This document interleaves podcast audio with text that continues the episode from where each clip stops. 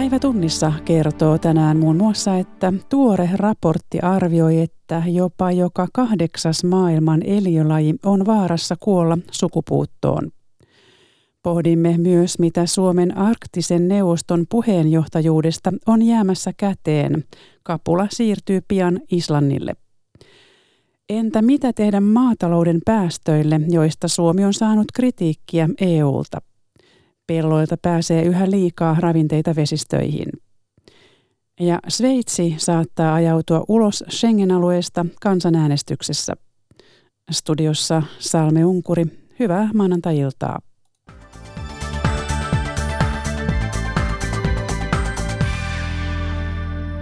Joka kahdeksas maailman eliölaji on vaarassa kuolla sukupuuttoon, todetaan hallitusten välisen luontopaneelin laajassa raportissa.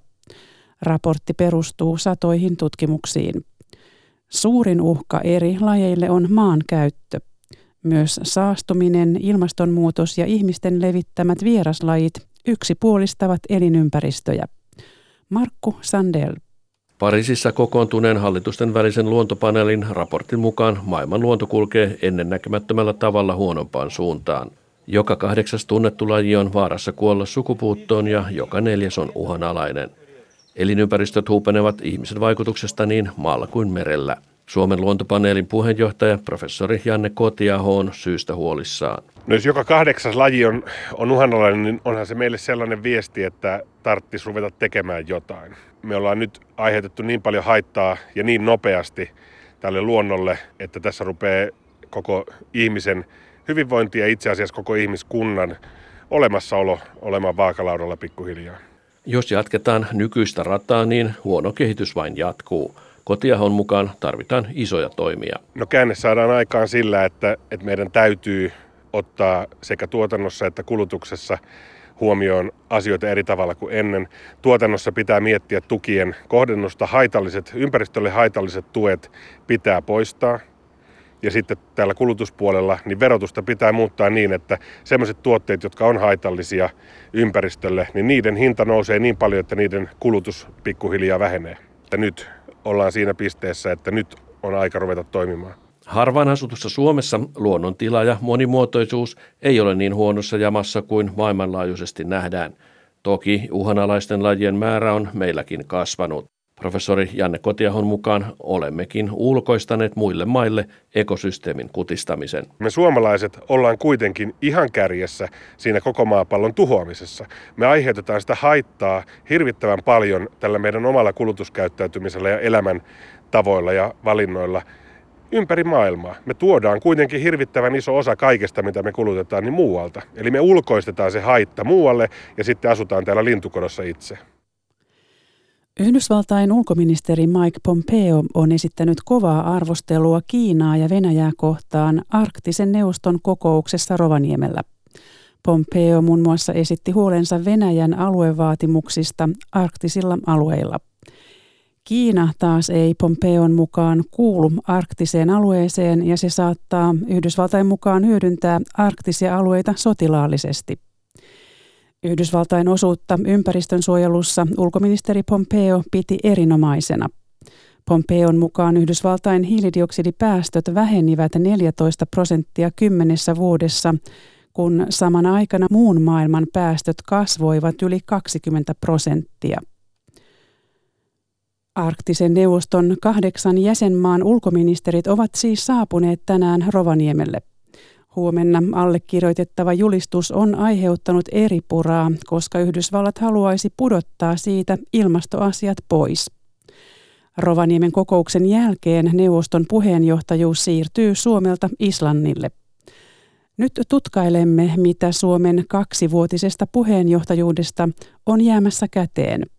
Mikko Haapasen vieraina olivat tänä aamuna WWFn suojelujohtaja Jari Luukkonen ja puhelimitse keskusteluun osallistuu Rovaniemeltä tutkimusprofessori ja Arktisen keskuksen johtaja Timo Koivurova. Koivurova kertoo aluksi, mitä kaikkea Arktinen neuvosto on. No alusta lähtien tässä on ollut niin kuin tämmöisiä tieteellisiä arvioita ympäristön tilasta ja, ja uhkista, ja ne on edelleen niin kuin se pääasiallinen toimintamuoto, mutta kyllä tämä toiminta-ala on laajentunut kaikkiin lähestulkoon kaikkiin alueen yhteisiin haasteisiin. Ja siellä on muun muassa koulutuksen tuottamisen parantamista, kielien ja kulttuurien elävänä pitämistä ja, tai, tai sitten niin kuin kestävän energiaratkaisujen löytämistä. Ja viime vuosina myös sitten on tullut tämä pelastustoiminnan kehittäminen ja esimerkiksi öljyn torjunta äärimmäisen tärkeää, kun meriliikenne lisääntyy ja etäisyydet pelastuskalustoon ovat pitkiä. Eli aika paljon. Hmm. No mikä se kokoonpano arktisessa neuvostossa on? No siellä on äh, kahdeksan arktista valtiota, eli viisi Pohjoismaata, Venäjä, Kanada ja, ja USA. Ja sitten keskeisessä roolissa ovat nämä alueen alkuperäiskansojen järjestöt, joita on kuusi. Ja ne istuvat nyt tuolla esimerkiksi tuolla ministerikokouksessa samassa pöydässä 39 tarkkailijaa kaiken kaikkiaan, 13 niistä maatarkkailijaa. Hmm. No ilmaston lämpeneminen on kokouksen keskeinen teema, niin otetaanpa täältä studiosta välillä. Minkälaisia tavoitteita Suomella puheenjohtajana on ollut sen suhteen? No Suomi on ollut hyvin aktiivinen ylipäätään ympäristöasioiden ja ilmastokysymysten esille nostamisessa. Valitettavasti nyt kun tiedetään USAn hallinto, niin tämä ilmastokysymys on ollut yksi niistä haasteellisimmista ja toivottavasti ministerit nyt yhteisesti kuitenkin nostaa sen ilmastokriisin ja ilmaston, ilmastonmuutoksen tärkeyden esiin, ettei se jää ikään kuin vesity Yhdysvaltojen ja ehkä osittain Venäjänkin takia. Hmm otetaan Timo Koivuravalta. Miten Yhdysvaltain tämä hangoittelu näissä ilmastokysymyksissä on vaikuttanut tähän neuvoston toimintaan? No se oli siellä heti silloin, kun saatiin puheenjohtajuus Yhdysvalloilta siellä Fairbanksissa 2017, niin kyllä se on silloin jo näky.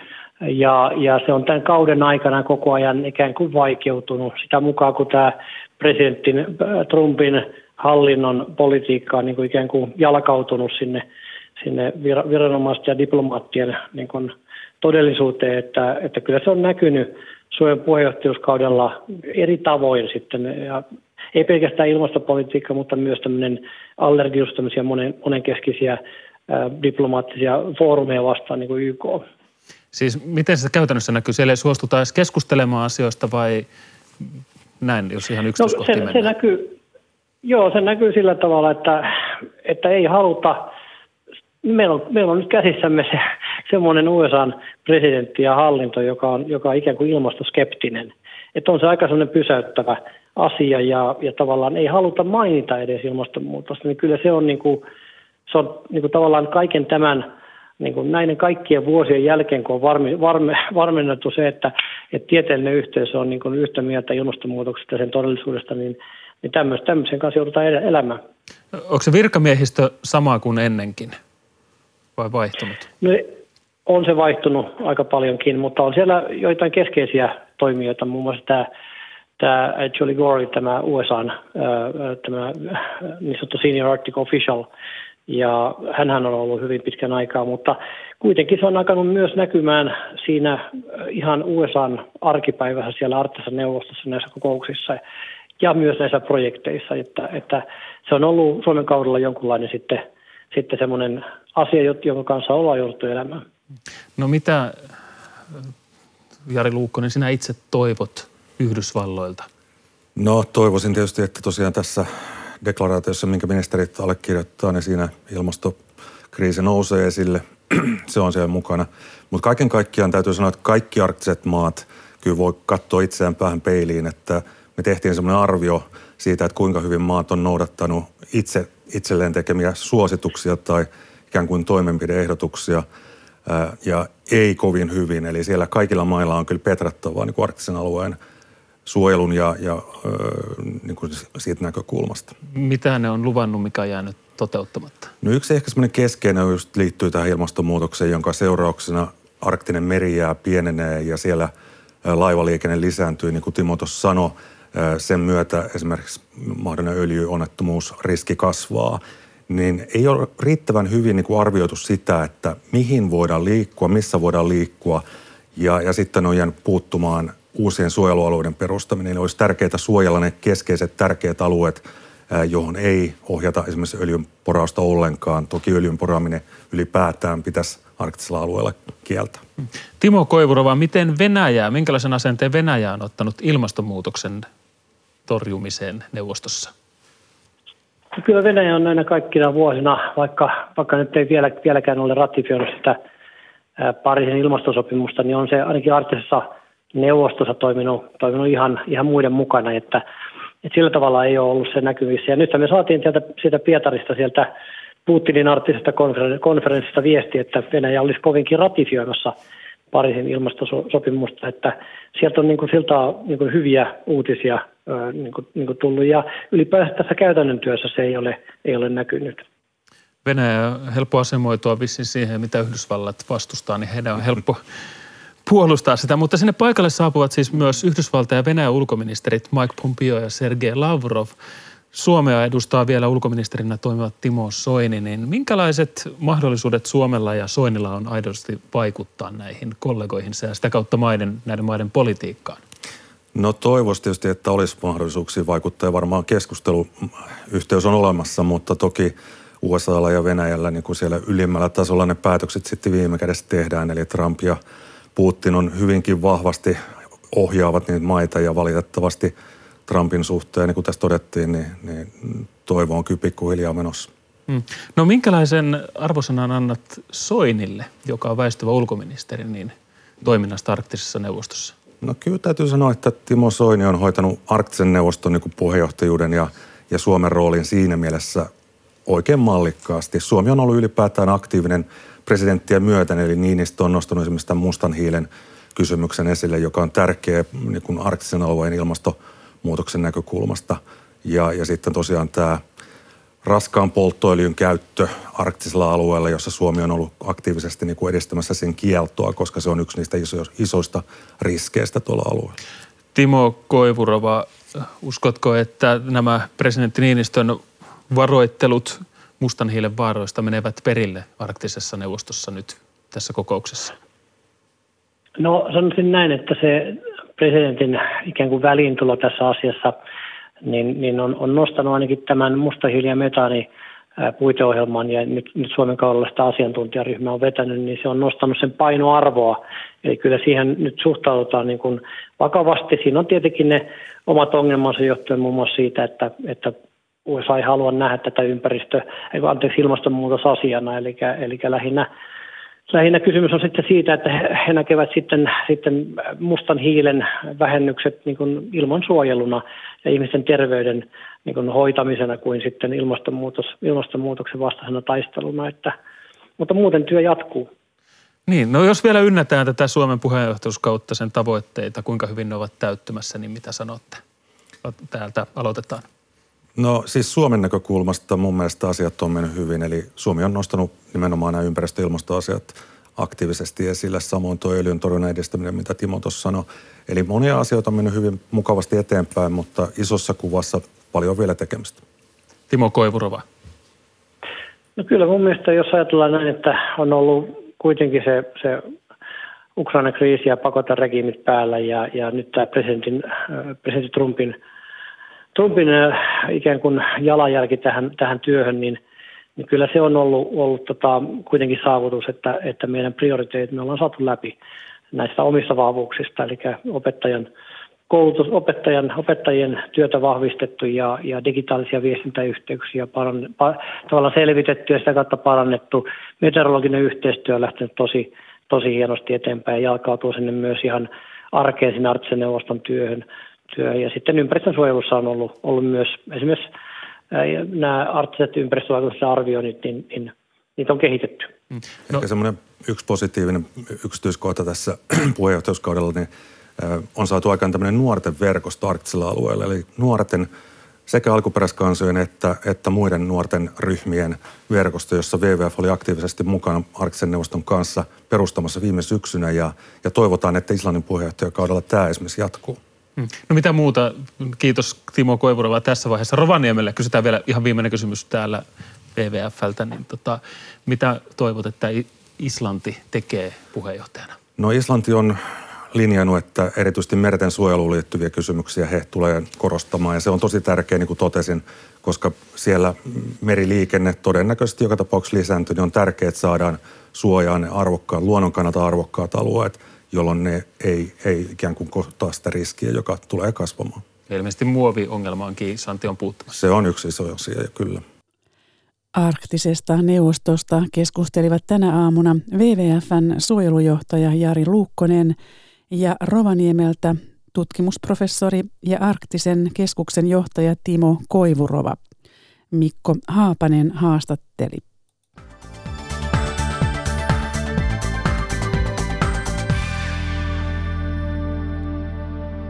Europarlamenttivaaleissa selvästi aiempaa useampi ehdokas hakee paikkaa europarlamentista muualla kuin kotimaassaan.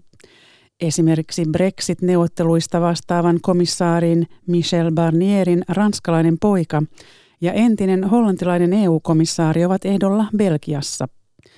Kirjeenvaihtaja Anna Karismo kävi kysymässä, mitä mieltä saksalaiset ovat siitä, että Kreikan entinen valtiovarainministeri on ehdolla Saksassa. Kreikkalainen taloustieteen tohtori Janis Varoufakis oli radikaali vasemmistolaisen hallituksen valtiovarainministeri, kun Kreikka neuvotteli lainapakettiaan velkakriisissään muutama vuosi sitten. Hän on sen jälkeen väittänyt muun muassa, että Saksan liittokansleri Angela Merkel valehteli Saksan kansalle puskeakseen Kreikan tiukat menokuurit läpi. Nyt Varoufakis on ehdolla EU-parlamenttiin toukokuun vaaleissa Saksassa. If I'm right in this, and we have a systemic crisis, We need a system, systematic solution. None of the parties that you mentioned are interested in a transnational economic, political and social agenda. Jos meillä on järjestelmä, joka on kriisissä, tarvitsemme järjestelmän muutosta. Yksikään nykypuolue ei ole kiinnostunut rajat ylittävästä taloudellisesta, poliittisesta ja sosiaalisesta agendasta, joten päätimme perustaa sellaisen puolueen tyhjästä. Siksi meillä on kreikkalainen ehdolla Saksassa ja saksalainen Kreikassa. Meillä on sama uuden aikakauden vihreä agenda täällä Münchenissä, Kööpenhaminassa, Varsovassa, kaikkialla Euroopassa, Varoufakis sanoo. Tällä kertaa EU-vaaleissa nähdään ainakin 20 tällaista meppikandidaattia, jotka ovat ehdolla muualla kuin kotimaassaan. He haluavat edustaa ennen kaikkea poliittista liikettään. Müncheniläinen Joachim Rosenberger ei näe siinä mitään ongelmaa. I would not have a problem with that. I mean, it's a European election, so the nationality doesn't really matter. Yeah, as long as um, he's doing the right politics. Um, Nämä ovat eurooppalaiset vaalit, ei kansalaisuudella ole väliä, kunhan hän tekee oikeanlaista politiikkaa. Pidän hänestä, koska hänellä on taloustausta, se on erittäin hyvä. Täällä kotimaassa on se aika vuodesta, kun karjanlannat levitetään pelloille – Osa lannan ravinteista päätyy edelleen rehevöittämään vesistöjä ja nyt tähän on puuttunut myös Euroopan unionin komissio. Mitä voidaan tehdä ja miten komissio voi vauhdittaa asiaa esimerkiksi maatalouden tukipolitiikalla? Tästä ovat keskustelemassa maa- ja metsätalouden vesiensuojeluasiantuntija Airi Kulmala maa- ja metsätaloustuottajan keskusliitosta sekä johtaja Marjukka Porvari Jon Nurmisen säätiön Puhdas Itämeri-hankkeesta. Marja Alakokko haastattelee. Suomi on tosiaan saanut moitteita maatalouden vesiensuojelun puutteista EU-komissiolta. Miten vakava asia tämä moite on, Airi Kulmala MTKsta? No tietysti Suomen, pitää, Suomen viranomaisten pitää se tar- tarkkaan käydä läpi, että onko osattu kaikki mahdolliset asiat sinne kertoa oikein ja jos sitten todetaan, että on kerrottu, niin sitten ruveta miettimään, että mitä voidaan tehdä vielä lisää ja miten se voidaan ottaa huomioon tulevaisuudessa, kun taas tehdään esimerkiksi maataloustukivalmistelua. Marjukka Porvari Jon Nurminen säätiöstä. Joo, tähän liittyy tähän Euroopan unionin vesipuitedirektiiviin, joka, joka myös meitä koskee ja ja se, mikä on ollut ehkä siinä vähän yllätys kaikille, on se, että se vesipuitedirektiivi onkin paljon sitovampaa lainsäädäntöä kuin mitä aluksi luultiin. Ja, ja Euroopan unioni ja komissio todella nyt pitää, pitää sitä tärkeänä, että päästään vesistöjen hyvään tilaan vuoteen 2028 mennessä, mikä on nyt tämä uusi määräaika, mihin sitä jo ensimmäisestä ajankohdasta siirrettiin. Ja, ja tämä on nyt tämä, kukaan ei tiedä vielä kuinka velvoittavaksi tämä tulee, mutta tämä on paljon velvoittavampaa kuin mitä luultiin. Ja aikaisemmin tämä on jo edellyttänyt pistekormitukseen tiukkaa puuttumista, tiukempaa kuin luultiin, mutta nyt näyttää, että tämä ulottuu myös maatalouteen. Siis tämä on tota noin niin, koskenut koko ajan myös maataloutta. Tämä meidän lainsäädäntö on viranomaisia sitova, mutta ei suoraan toiminnanharjoittajia, vaan esimerkiksi ympäristölupia myöntäessään viranomaisten on pitänyt katsoa, että mitä toimia edellytetään kotieläinsuojalta tämän vesipuitedirektiivin takia. Ja siis nyt näyttää siltä, että toimet eivät ole olleet riittäviä, kun tämä moite siis tuli. No näin komissio on katsonut, että nyt me sitten annamme siihen vastineemme. Tai viranomaiset antavat. Mm. Mutta siis, että meillä on maksettu ympäristötukea vesien suojelusta, mutta ongelmaa ei ole saatu kuitenkaan korjattua. Kenen, kenen, missä se syltytehdas tässä nyt sitten on, että, että kenen vika tämä on? Mitä te sanotte?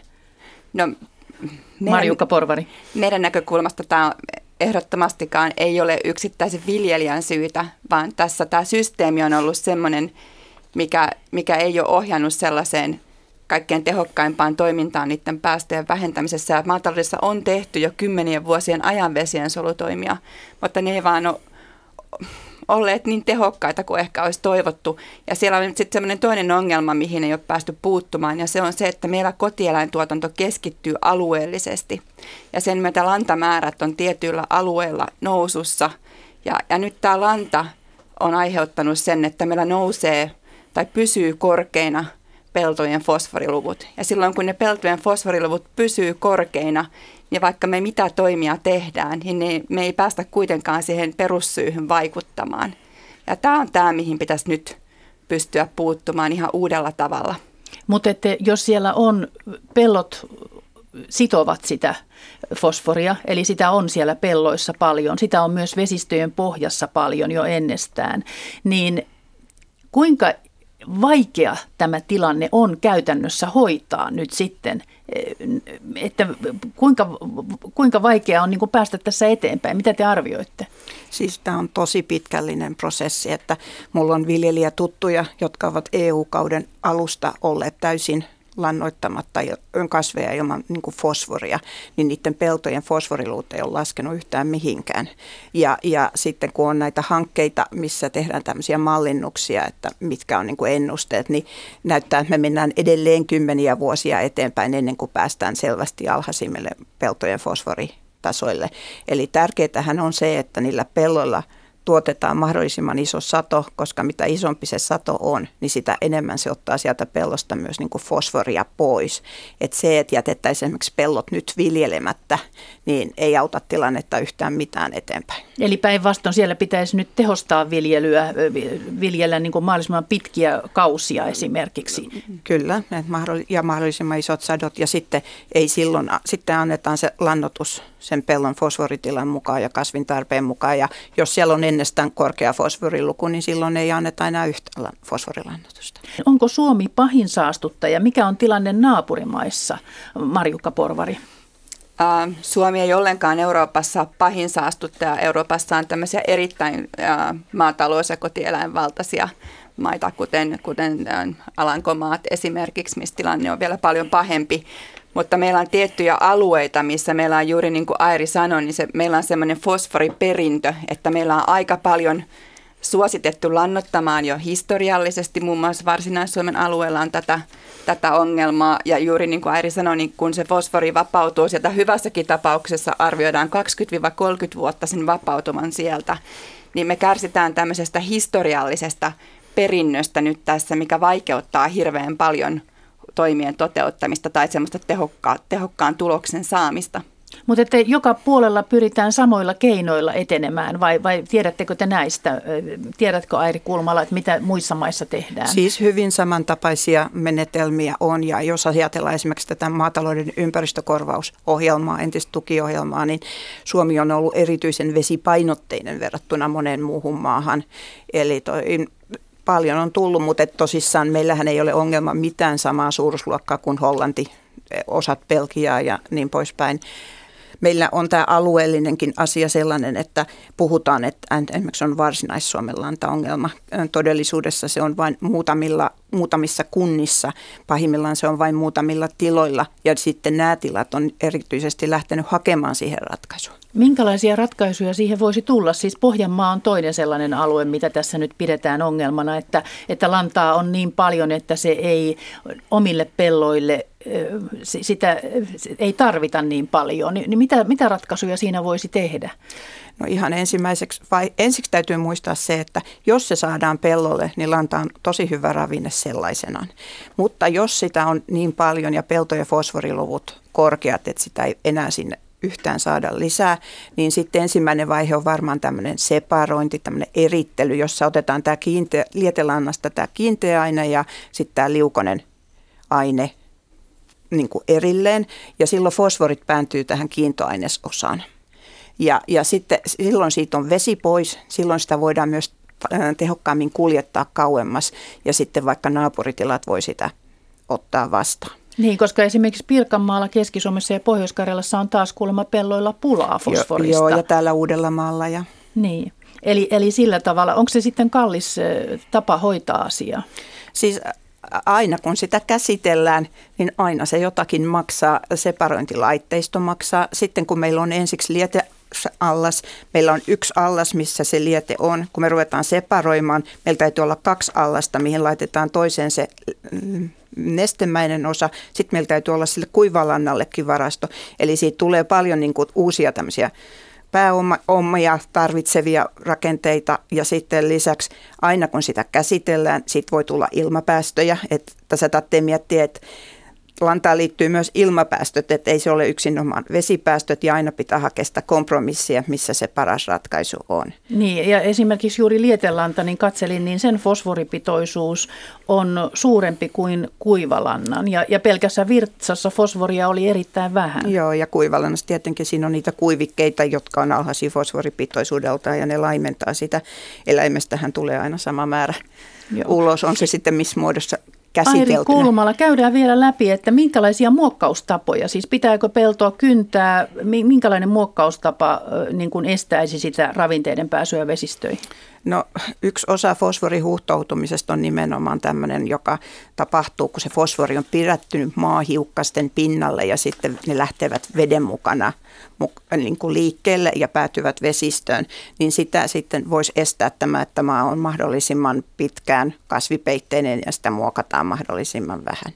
Mutta sitten meillä on ongelman toinen puoli. Meillä on tämä liukoinen fosfori, mikä on siellä vedessä valmiina liu, niin kuin liukosena. Se voi kulkea salaa ja valuntanta, mutta myös maan pinnalla.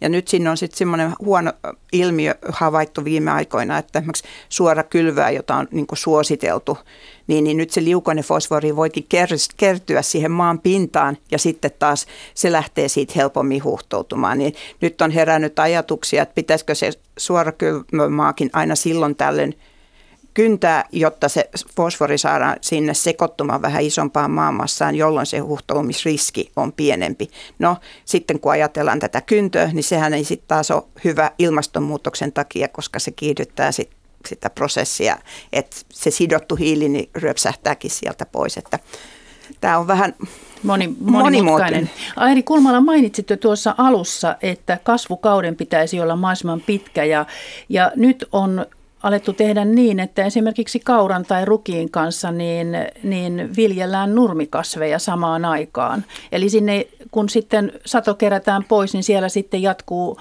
jatkuu vielä nurmikausi. Eli, eli se voisi olla ihan hyvä tämän kannalta. Joo, siis keräjäkasvet voidaan kylvää sinne ihan joukkoon jo niin kuin aluskasveiksi ja sitten kun pääkasvit korjataan pois, niin sitten ne jää sinne maahan ja sitten ne parhaimmassa tapauksessa pidetään siellä kevääseen asti ja kylvetään uusi kasvi. Erittäin tärkeää myös tämmöisten varhaisvihannesten, varhaisperunan jälkeen ja muuta, jotka korjataan jo ennen juhannusta, että sen jälkeen kylvetään sinne maahan vielä joku kasvi, että se ei ole koko loppukesää paljon. Marja Alakokon vieraana olivat maa- ja metsätalouden vesiensuojeluasiantuntija Airi Kulmala, maa- ja metsätaloustuottajain keskusliitosta sekä johtaja Marjukka Porvari Jon Nurmisen säätiön Puhdas Itämeri-hankkeesta. Ja lopuksi vielä Sveitsiin, jossa järjestetään kuun puolessa välissä kansanäänestys, jonka seurauksena maa voi ajautua ulos EUn Schengen-alueelta. Aiheena on EUn asedirektiivi, joka huolettaa sveitsiläisiä aseharrastajia. Juho Takkunen. EU:ssa tuli kaksi vuotta sitten voimaan uusi asedirektiivi. Sen tarkoitus on ehkäistä terrorismia muun muassa kieltämällä tuhovoimaisimmat puoliautomaattiset aseet. Sveitsi ei ole Euroopan unionin jäsenmaa, mutta kuuluu EUn vapaan liikkuvuuden Schengen-alueeseen. Sveitsin pitää hyväksyä asedirektiivi, jotta se voi pysyä osana Schengeniä. The Swiss government did adapt and uh, is willing to adapt. Sveitsi haluaa ottaa käyttöön EUn uuden asedirektiivin mukaisia aiempaa tiukempia keinoja, jotta aseita ei käytettäisi terroristisiin ja rikollisiin tarkoituksiin, sanoo Sveitsin Suomen suurlähettiläs Heinrich Maurer. Sveitsissä aseharrastus on erittäin suosittu ja perinteikäs. Aseharrastajien etujärjestö sai läpi vaatimuksen kansanäänestyksestä. Niinpä EUn asedirektiivi joutuu testiin kansanäänestyksessä 19. toukokuuta. Kansanäänestyksen tulos sitoo Sveitsiä. If Swiss people would reject jos sveitsiläiset hylkäävät direktiivin, on epävarmaa voimmeko pysyä osana Schengen-aluetta, Maurer sanoo. Maurerin mukaan Sveitsin hallitus yrittää vakuuttaa kansalaiset, jotta he äänestäisivät direktiivin puolesta.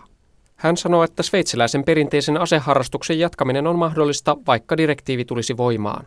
Sveitsi on neuvotellut omalle kohdalleen asiassa poikkeuksen. Sveitsissä on Suomen tavoin varusmiespalvelus. Asekulttuuriin kuuluu, että reserviläiset säilyttävät armeijan aseita kotonaan.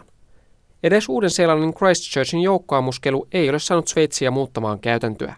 Suurlähettiläs Maurerin mukaan esimerkiksi kouluammuskeluja ei ole ollut Sveitsissä ollenkaan. Armeijan aseita ei ole käytetty ammuskeluissa. In general, we can say that uh, weapons are handled in Switzerland in a responsible way. Yleisesti ottaen aseita käsitellään Sveitsissä vastuullisesti, Maurer sanoo. Ja tähän raporttiin päättyy maanantain päivätunnissa. Kiitoksia seurasta ja mukavaa loppuiltaa.